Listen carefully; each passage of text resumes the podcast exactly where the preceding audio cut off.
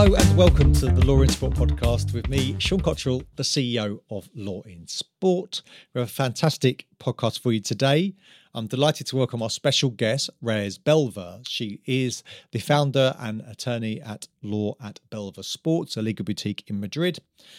She is uh, a very distinguished sports lawyer, acting for particularly in football, but across other sports, but acting for players, coaches, clubs, uh, before dispute resolution bodies, uh, FIFA, the Court of Arbitration for Sport, as well as advising intermediaries and other sports agents. From 2020, she was an external, also is an external consultant for FIFA's professional football department. In 2017, she won the Mika Road Prize for Peace through Sport for her work focusing on gender issues and the defense of equality in sport. She's the current president of the Sports Law Association of Madrid and the founding member of the Spanish Association for Ethical Quality in Sport, as well as a coordinator in Spain for women in sports law. She's also the co-founder for a platform called Leadership Women's Football, which I'd urge you to go and check out. It was created in 2018 to promote the leadership and visibility of women in football, embracing all the fields and areas of sport. In this interview, we talk about her career, why she started and how she started uh, Leadership Women Football, the legal issues that she's most interested in at this moment in time, the most interesting cases she's worked on, and given everything that she's accomplished, how she manages to juggle a young family and her her various work commitments, uh, which, are, as you can hear from the introduction, are quite broad. And I think there's a lot that we can all take from that discussion. I certainly did. And finally, we speak to Reyes and ask for her opinion on what, if there was one thing in sports law that she would like to change, what would it be? It's a fantastic interview. I said, Reyes is a friend, a great human being, and someone I've got an immense amount of respect for. I hope you enjoy the interview. And if you do, please do tell people about it. But other than that, I hope you enjoy the show. Reyes, th- first of all, thank you so much for joining us today. Now, you're someone who is tirelessly working to improve the sector, um, both from a legal perspective, but also from an inclusion perspective, you know, the work that you're doing uh, more broadly. Can you give us an insight into how you got into and why you got into working in the sports sector and particularly in football and what it means to you? Well, thank you, Sam. And first, thank you for for inviting me to to this great podcast. I'm really happy to to participate.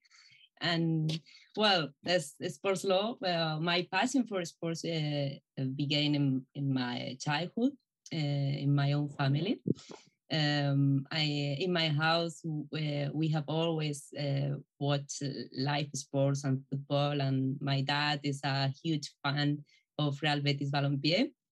Also, me, of course, is something that is inside my blood, my family, and also my life is linked to to football, uh, especially well, to sports, but football especially. Uh, because I also met my husband in a football match in, in Portugal, a, a UEFA match. And and we are still uh, united uh, by the same colors. And i have two children and i hope all together a, a green and white family. So it's something that mm, starts with the passion for sports. I think if you would love to to work in in sports law first as other areas you need to to have this passion for for sports for football because it's really good to have this if you are working on that uh, every morning to to where you have this passion in, inside to work on Sundays, to work at night, and these kind of things. And then I studied law also as a vocation. So I have these two uh, passions, and for me was a dream to try to unite it, put together, and and work and like a dream, no? Like uh, football and, and law all together for my whole life could be a dream. And uh, 13, 14 years ago, when when I started, um, it's true that there was not a lot of um, masters or programs related to sports law. Also, uh, congresses, seminars, or people talking at the university, at law school, talking about sports law. No, that is something um, strange also because I remember to talk to the dean of the the law school in Madrid, saying that oh I would like to create a program in sports law, and uh, she uh, looked at me like, do you know uh, somebody in Real Madrid, or do you know something to come here and, and to do something? And it's like, no, it's not about Real Madrid. It's not about the the the, the stars. No, it's it's about the regulations. I I I was thinking about uh, wow we can change that and we can uh, improve the good governance. So uh, I, I was thinking about that for, for years and they didn't understand me. Now they have a sports uh, course, a sports law program. So it's something that is coming, no?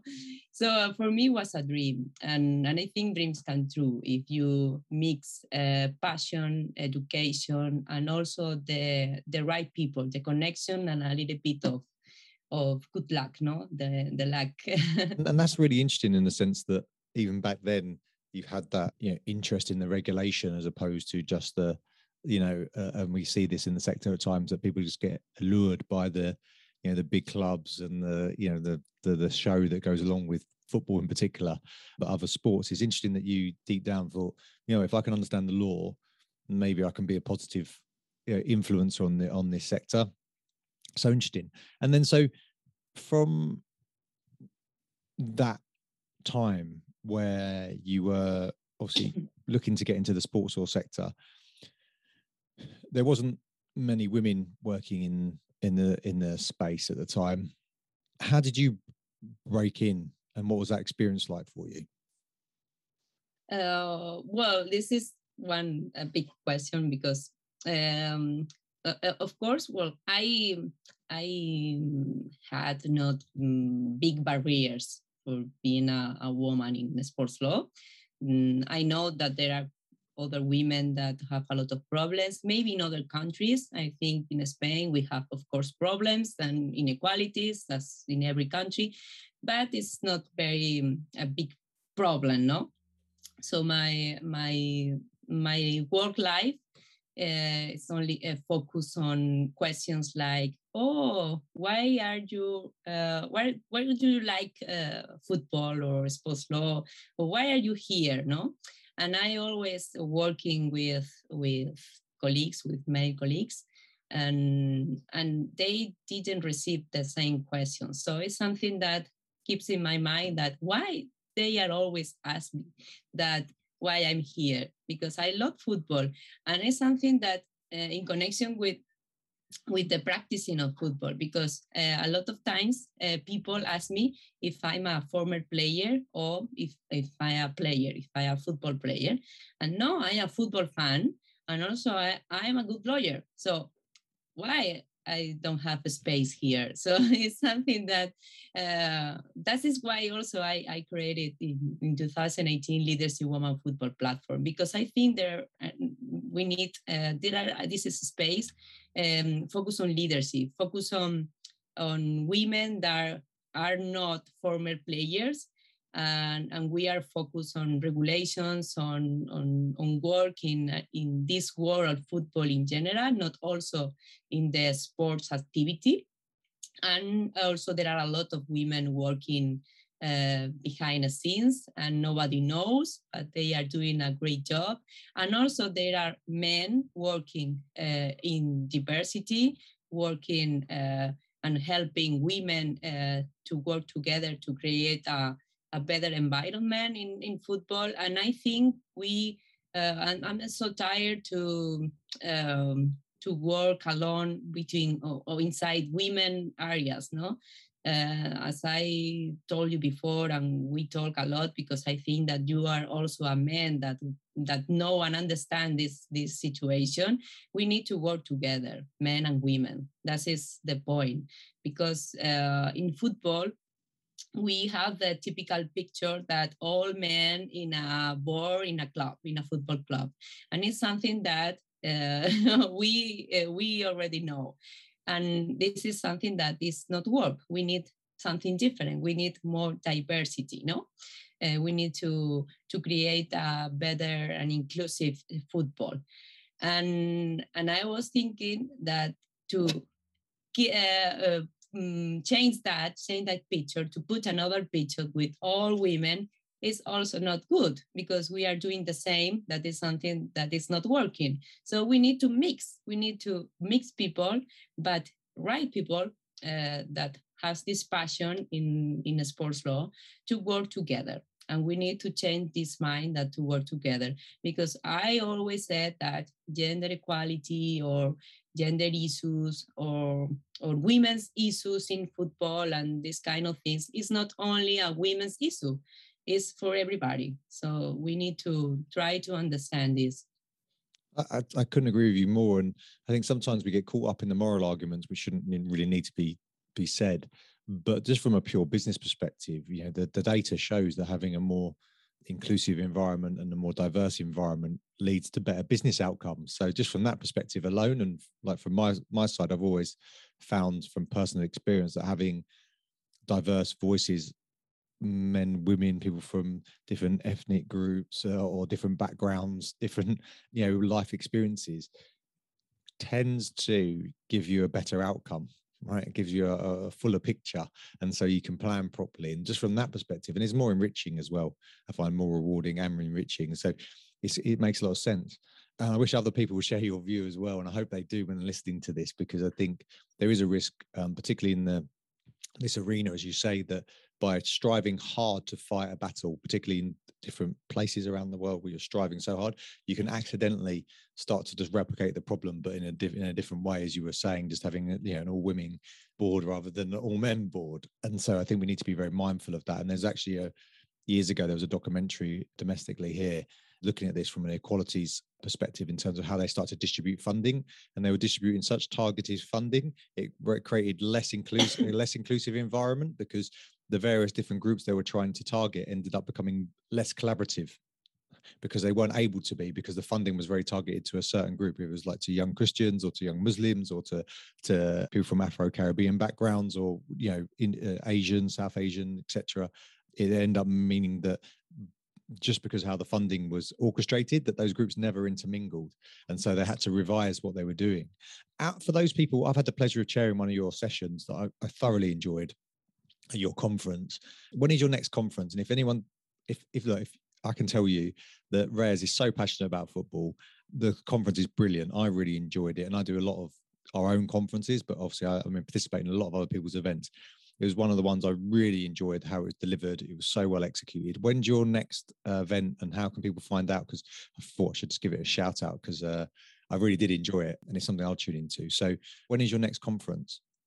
Well, I'm working on that. I would love to have one until the end of this year, but I'm working on the the venue, the country, and also the the partnerships and this kind of things. Because with the COVID nineteen, it's really difficult because we have prepared a big big event in Bilbao in San Mamés uh, mm, before the the COVID, and now the situation is really different, and and we need to change everything and we are working um, in different countries, uh, not only in Spain, because Fantastic. I think this is something that is global. Uh, of course, uh, the platform, and I'm Spanish, and the platform is based in in Spain. What the team is diverse team.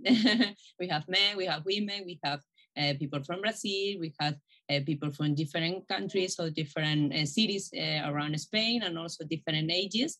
And, and I think if we have opportunities to create a, a good congress or seminar or or uh, whatever in, in another country, uh, we need to go because uh, this is something that if you are happy to invite the conversation, we will go.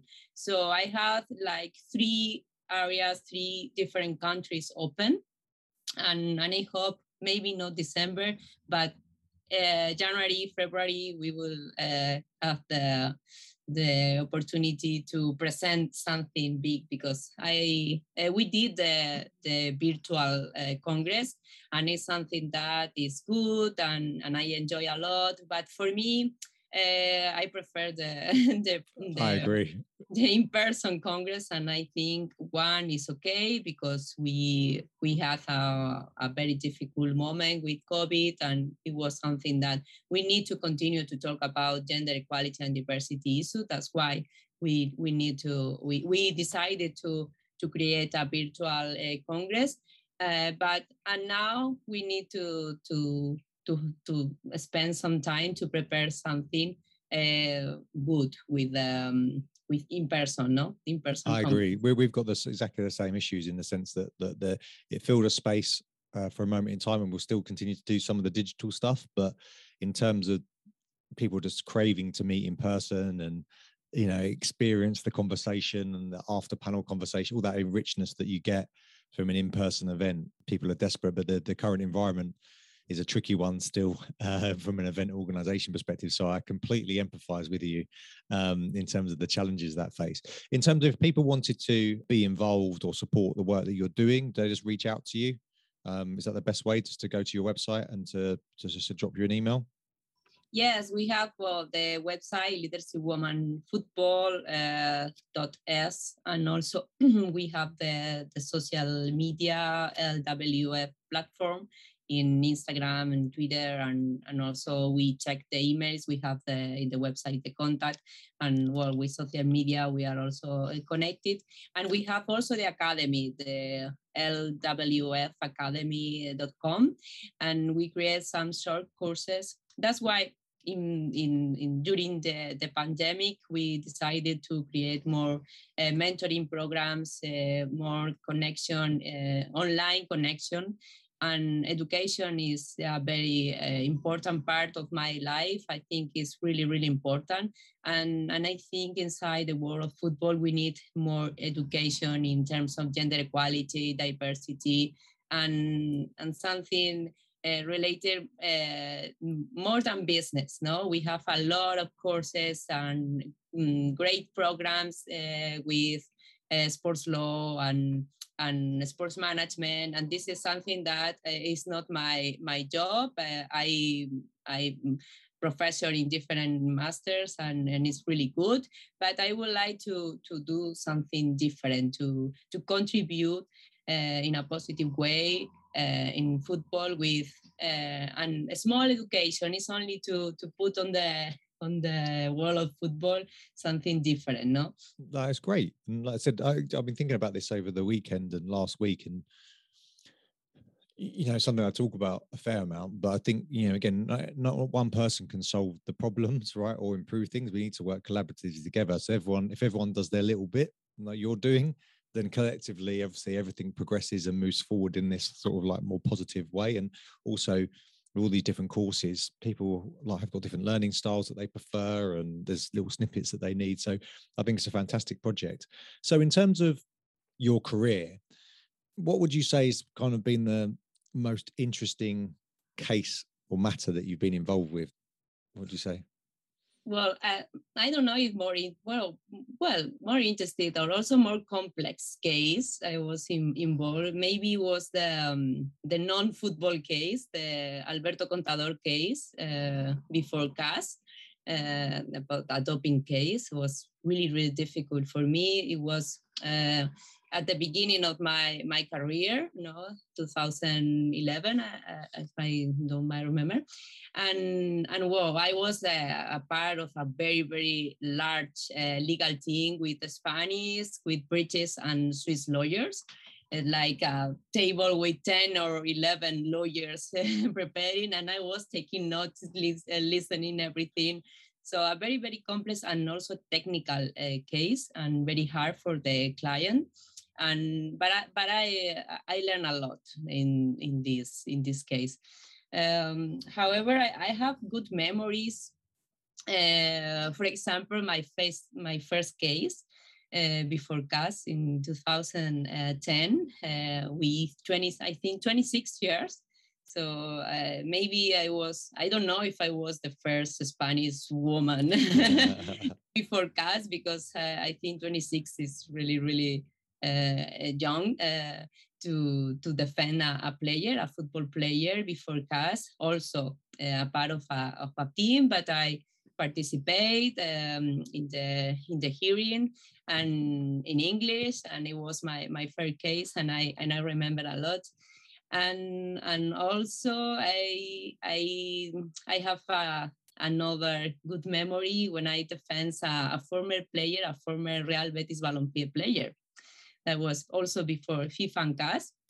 And it was like a leading counsel, and it was really, really uh, good because uh, I, I was a fan of this player. No, I, I had pictures with him, uh, follow the, the team, and then uh, I was the, the lawyer that defends uh, his rights. So for me, it was mm, uh, like like a, a dream, magical, special, and it's something really really good that we have in the world of of sports.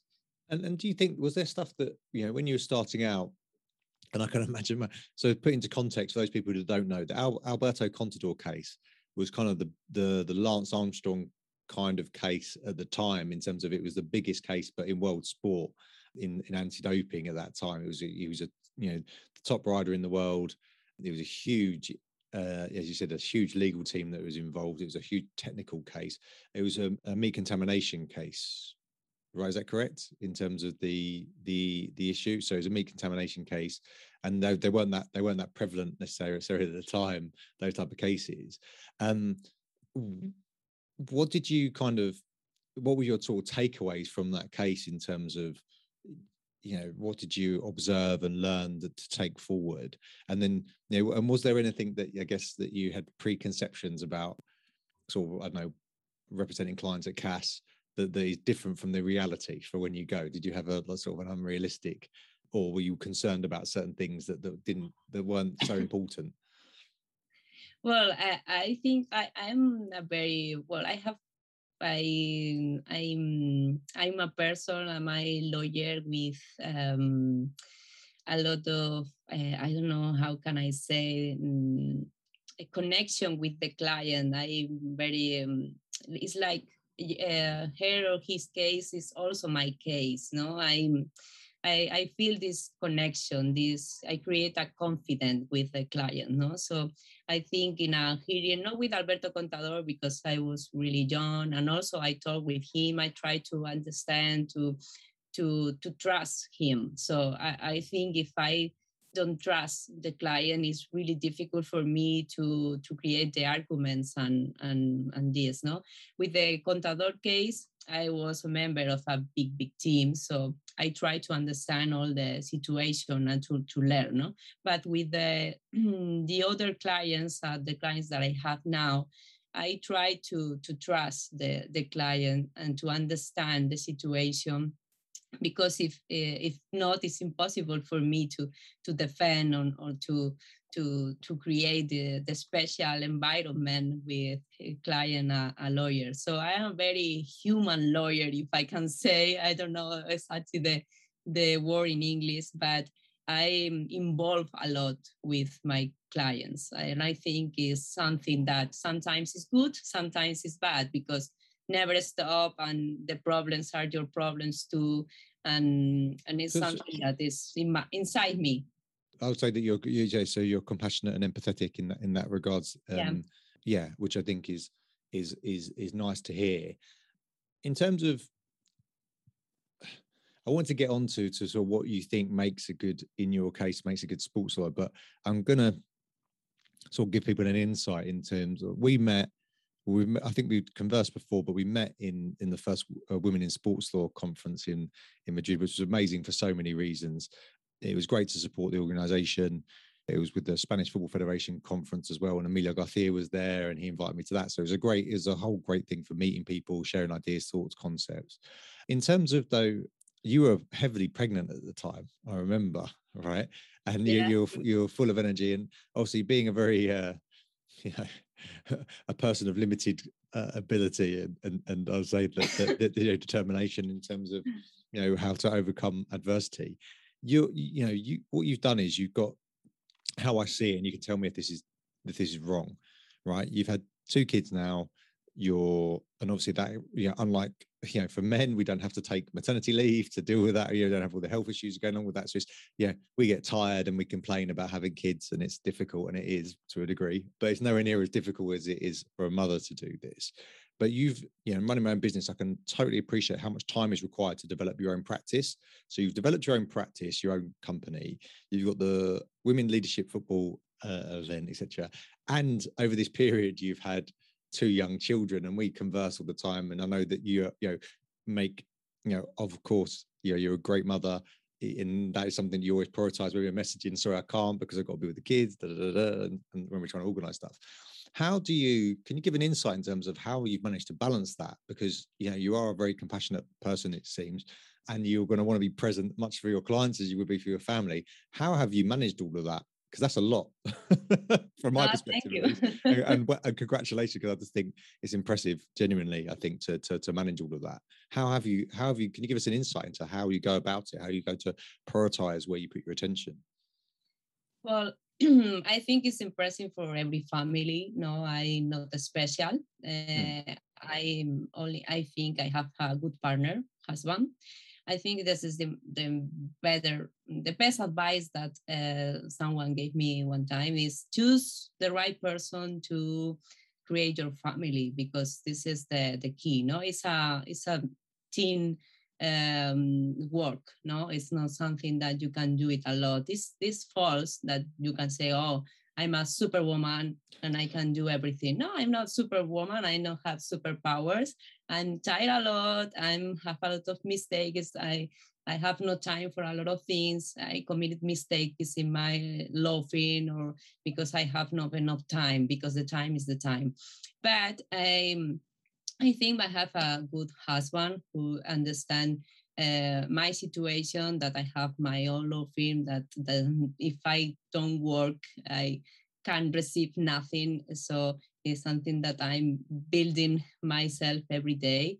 And also I have this soul that I love creative things and and participate in projects. So this is something that is inside me and and and I think I can work in uh, in in an institution only doing this thing with a timetable. I can do I can work in institution. Of course, I'm a external lawyer from from FIFA. I'm very proud of this, and I learn a lot. And uh, but it's something that is I'm external, so I can do a lot of things more. So it's something that is with my situation.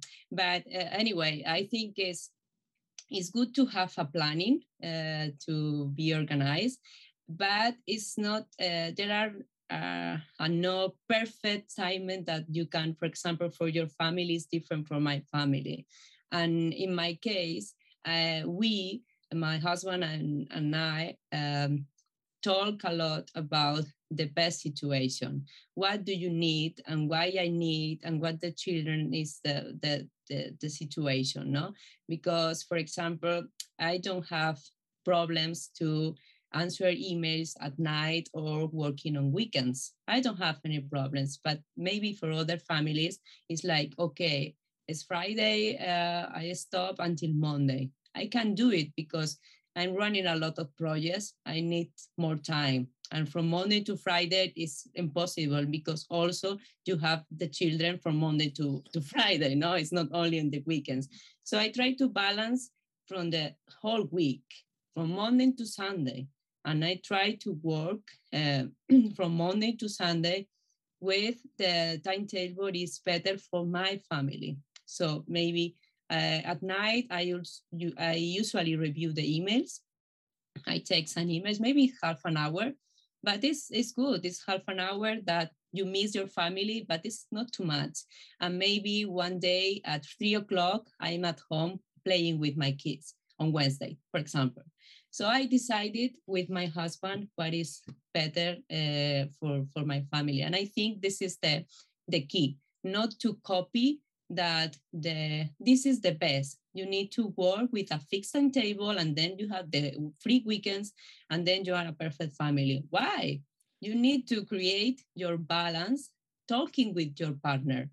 That's the I think the, I think that's such great advice in terms, you know, because I think you know, just across the board, you know, there's not a cookie cutter approach just to most things, right? Everyone's got their way of working, everyone's got their way of doing things. And I think at times we can all find ourselves both looking at other people and saying, and particularly in this, you know, over the COVID period, going, oh wow, they seem to have everything under control, and they've got this, you know, they're really on top of everything. But you're just seeing this snapshot. And I know that on on previous podcasts, people have written to me to say that this is an area which that, that is challenging, and I think it's an area that we don't talk about as not a practicing lawyer, but for the, mm, our colleagues in the space who are practicing, is something that's often like pushed down in terms of the conversation. It's kind of like everyone ignores, not everyone. A lot of people can ignore, and it's easy to ignore when you're at a congress or somewhere that there is this other area that is challenging. In terms of you know, you've got a very. It seems to me that you've got a very honest assessment about your environment and the challenges and everything that's going on. How do you, over this period, I've struggled as many other people have done to do with both work volume, family life, you know, all the extra complications that come from it. And again, I say that from a very privileged uh, position to, you know, like yourself, very appreciative of what I do and my lifestyle and everything else. But in terms of for yourself, how have you over this period? What have you found challenging, and how have you have you learned anything new about like you know ways to either prioritize or or to deal with clients? Was there anything that you sort of picked up, or was it for you you had a quite a good process and you just stayed disciplined with that process during the pandemic? Yeah. Well, well, first I would like to to add something because with my first uh, son, when we met uh, in 2018, it was really really difficult because later I I have also some uh, depression uh, with oh, the wow. person because it was like a big stop in my career because the in uh, in, this period um, I traveling a lot and and you know the congresses and, and these virtual things mm, is happen never never happen. So so I, I I stopped and and it was really really difficult. But with the second uh, uh, child with my second child was uh, this year 2021 um, uh, Congratulations was, thank you. Just uh, eight months now it was totally completely different because um, i can stay at home but working and have a meeting uh, with uh, the other part of the world. And it's something that never nobody asked me why i'm not here? because everybody was connected. And i feel more comfortable with this situation and and it was completely different. So i think for me the pandemic of course the pandemic is the, the worst that we are living now and it's a big big problem and we have a crisis that i think is starting now. Uh, but in terms of um, the work and timetables and these kind of things i think uh, we understand something in in our in our families or in our minds they uh, we um, we have now a, a change uh, inside uh, this. So uh, i think it's better it's something positive in this crisis. And i i had the opportunity to to stay more with my family with, during the pandemic. So i think it's something positive uh, with uh, back things. Yeah. i always try to to for, from a disadvantage or for a crisis to can create a, an opportunity know i think we need to to think about it. So i deal it with this thing. Of course it's also difficult because you are always working because you are at home and you are with the family and you are always working. So it's not the perfect situation but for me it was good to to create a, a baby for for this trips or travelings that no absolutely i, I must admit uh, because i saw you traveling when you had your first child i saw the traveling you're doing and i was blown away i was like wow that's so tough and it's interesting because you know, thank you for sharing your experience because I think it's one of those things again that a lot of people look at and they go, "Wow, you got it all together. You're doing all of this stuff." Like you know, and I think a lot of people don't see the difficult. You know, again, we look at like say same with football players, right? I say everyone sees the the, the high performer on the on the weekend or in the week, depending if it's yeah European match or something.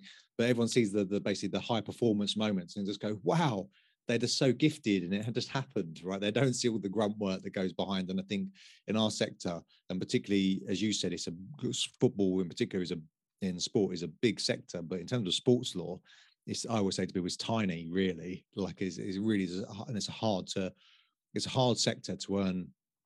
I think a living like for any big firm, small firm doesn't matter. It's a hard sector to earn uh, and living. if you miss if you miss a conversation, if you miss a meeting, if you miss a congress, you are out. Yeah, that's, yeah, yeah. That's a problem. And if when you are pregnant, pregnant, or you have a baby one, two, or three months, and you can travel and you can stay in this meeting and you can uh, stay perfect you you you can because your body is something that is changing yeah. and you are not preparing for that it's really really difficult because you are out mm. it's, they are not waiting for you so for me the first um, the, the, my my first kid was my first pregnancy was really really difficult for that reason because I can understand that and and and I would like to to stay in a congress or in a meeting in FIFA in Switzerland but I can't travel in because I need to stay with my baby and I would like to stay with my baby, but I love my job and I love my profession. Uh, so this is uh, really, really uh, difficult situation. You need to yeah. manage that. I had the perspective that I could travel, but I, I found it it's something I, I find very stressful um, myself. I don't like being away from my family, to be blunt. Like as in, it's not something I enjoy seeing people. I love people, but I find it very stressful going even just for a few days. I just, I'm a, I guess I'm, I guess, an anxious person in that regards, a bit of a worrier. You know, you want to be around as much as you can, right? And I think it's one of those things that it's interesting you say that because I, you know, again, I haven't been in the extre- in in, in, the, in your experience, but I definitely feel like there's there's times where I, have gone to congresses because you like, yeah, if I don't go, if I'm going to miss that conversation, and I think though from a that's a normal course of business for everyone else, but I think for for mothers in particular who have to care for their child and the maternity leave point, I think that's something that we we probably should address or try harder to address because I don't think you know every, every firm's doing it. But there's maybe something that we need to think about in terms of the sports law sector in terms of what are we doing to help that transition back as a, as a community. Because i think most people again like someone like yourself who's wonderful to see you again and we should try and make that a bit easier i think it's um maybe we should pick up a conversation post podcast about this because i think it's a it's a yeah. really really good point and i know m- my wife felt the same yeah, I haven't really. Sorry, you made me think. I've, I've, ignored that as a, as an issue, and I think it's it's probably a, such an obvious one that's not really being considered. And so maybe, yeah, okay. I th- thanks for raising that. You've literally just stopped me in my tracks because I just think it's no, such a good point that we haven't given any thought to. And I think you know, no one would want to be again. People are missed at these events and, and so forth who can turn up and everything, but you wouldn't want it to be the case that just because you had a baby, essentially, you know, and being a mother, uh, and you know we talked in law this is a problem but you wouldn't want it to be all of a sudden your your your your business just stops. That's that's not um, a great but environment. it's because it's because the, the, the key uh, i think the key here and it's something that i i think about a lot is the paternity leave or the parental leave. I prefer to talk about uh, parental leave because i think it's not maternity leave. Uh, the women miss opportunities or miss congresses, as an example that we have, uh, because men are always in, mm, fathers also. So uh, they didn't miss a congress, but the women, yes. So if we have a strong paternal uh, leave for parent, paternity leave for parental leave, that is different because we have the maternity, we have the paternity, uh, it's the same for everything, but it's something very cultural. It's, yeah. it's not only the regulation, but but think about the football players. I would like to, I would love to see uh, a one man football player with a paternity leave, yeah. but for real, not only two days, not only, okay, I was in the hospital, oh, I have a baby, well, tomorrow I'm going to the train. No, or I have an important match. Okay, you have an important match, but your important match in the world is your son or your daughter is your baby. So if you have an important male football player, maybe this is that we need for the rest of the football players. Because I know because I have clients, uh, male clients, football players that uh, love to to stay with his kids. But it's something that is not good uh, inside the, the club or inside the, the environment. So one football player, maybe a reference, maybe important football player, if we can say that uh, doing these things in a social media, like an example, leading by this example, could be good for the rest of the players. And we need in football the paternity leave. We need this. This is something human. Yeah, I think it's a great point, and that, that, that the cultural aspects of this is huge because you know, from a father's perspective and speaking to others in, in the legal sector, it, it, you know, there are firms that uh, organisations that that look at this a bit differently, and so you can you can share the leave and and do different things and offset it, and that seems like a much better way to go. And I do think one of the things we had uh, years ago, a friend Abdul Bahiri came to our annual conference, and he was like, "Sean, he's a former athlete." Um, now works at Credit Suisse, and he was like, oh, "Can I come to the conference?" I was like, "Yeah, of course." He was like, "But the only problem is, I really want to be there for this panel session particular, but I've got one of my children with me. You know, do you mind if I come? And I was like, not at all. And I think there's a bit, you know, whilst you want a professional environment, you wouldn't want loads of kids running around. I do think there's also a point in terms of at least being accepting of that is a challenge for people, and you'd rather have them there and be involved than exclude them just for the reason that they couldn't get childcare in that environment. And likewise with mothers, we've had uh, Lydia Banerjee, uh, who had a literally just had a, uh, I think it was her second child. And then a few weeks later, she was moderating a panel session for us, and her mum was there helping out in the background with the, the little baby. But again, it's kind of like, what can you do to try and create a more, again, as you say an inclusive environment and a welcoming environment, understanding these demands on on on, on people's time and yeah, you know, how can you help them to be involved? In terms of then, if there was something I could talk to you forever, to be honest with you, about a whole bunch of different things. And we've not even talked that as much as I'd like. Maybe we'll get you back on to talk more about uh, some of the career points. But in terms of what would you like to see changed in terms of, but that's one point. But if there's anything that you could sort of click your fingers right now in terms of football and or sports law generally, what would you like to see changed? Well, a part of the more inclusive football, that is something really huge and, and general um, I'm now very interested. Well, not now uh, for for the beginning, but now I think is uh, is uh, they uh, the stakeholders are talking uh, more, and is uh, related to the participation of fans in the football governance of football management. I think it's a really important topic to bring into the conversation fans funds uh, as a stakeholder and to create more alliance between different stakeholders. We need uh, a balance inside the football. So I, I think it's something that uh, I like, and also I'm, I'm, working on that because I am part of the project with SD Europe um, kickoff project with the Spanish FA and, and SD Europe and FASFE, with this member of the SD European. So, so sorry, supporters direct.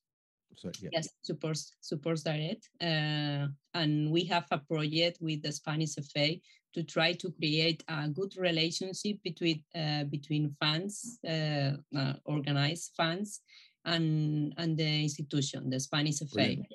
It's a three years project uh, funded by a European Union and and with the participation of, of, of SD Europe. So it's a really, really important project. I think is something that we uh, need to. So also for the UK, I think uh, funds are very important. Not uh, in Spain is something that we need to to talk more. But uh, with the Super League issue and this kind of things is now again uh, as a topic. But uh, I wrote a lot uh, about fans because I'm a, a, a fan, yeah, a football fan. Yeah. So I think it's really important and it's something linked to good governance. And I I'm very worried about this this kind I, of I worry I worry about this as well for, for yeah all the competing interests that are there and I would say that and it's a sad thing I was thinking about this the other day I was quite sad that that, that I would say that I enjoy sport less than I used to partly because how it's presented now and I won't go into a lot of detail, but in terms of some of the advertisers and people around it and how the narrative has changed, it is kind of like some of it is uh, not as fulfilling. And but yet, when you speak to the players, when you speak to fans like yourself and others, it kind of reignites that the the reason why I love sport so much, right? And why it was it was something that was a huge part of my identity for you know and, and still is to be blunt. And it's interesting because I think that the, the, the fans do create uh, you know and good stakeholder management is, is something and engagement is something that creates a I think a nice balance if done well that can ensure that it, you know you don't lose the essence of what it is right it doesn't just become as, as Marcos Motta says the the sportainment takes priority, right? Rather than actually some of the sporting achievements. Look, uh, I would love to continue this conversation again if you if you if you come back on the podcast. As I said, and I meant it sincerely. I love the work that you do. You're one of the people I find has been a very positive influencer in the space, a very genuine individual from the moment we met. And it's been a, a real privilege to have you on the podcast. And I said, keep up the great work. I said, I love what you stand for. I think most people listening to the podcast will as well. Um, and you know, as you know, you always have my support and Sports Report in these in these endeavours because I think it, you know we all benefit for making things better. So thank you for that, and thanks for making the time out and taking the time out. Sorry of your schedule, as everyone can tell from your Monday to Sunday, you allocated time for it. So um, thank you so much. No, thank you, Sean, and thank you for being so generous always, and for the visibility. I think is a great uh, job, and we need this visibility between uh, colleagues because it's something good for for everybody. So thank you. It was a pleasure.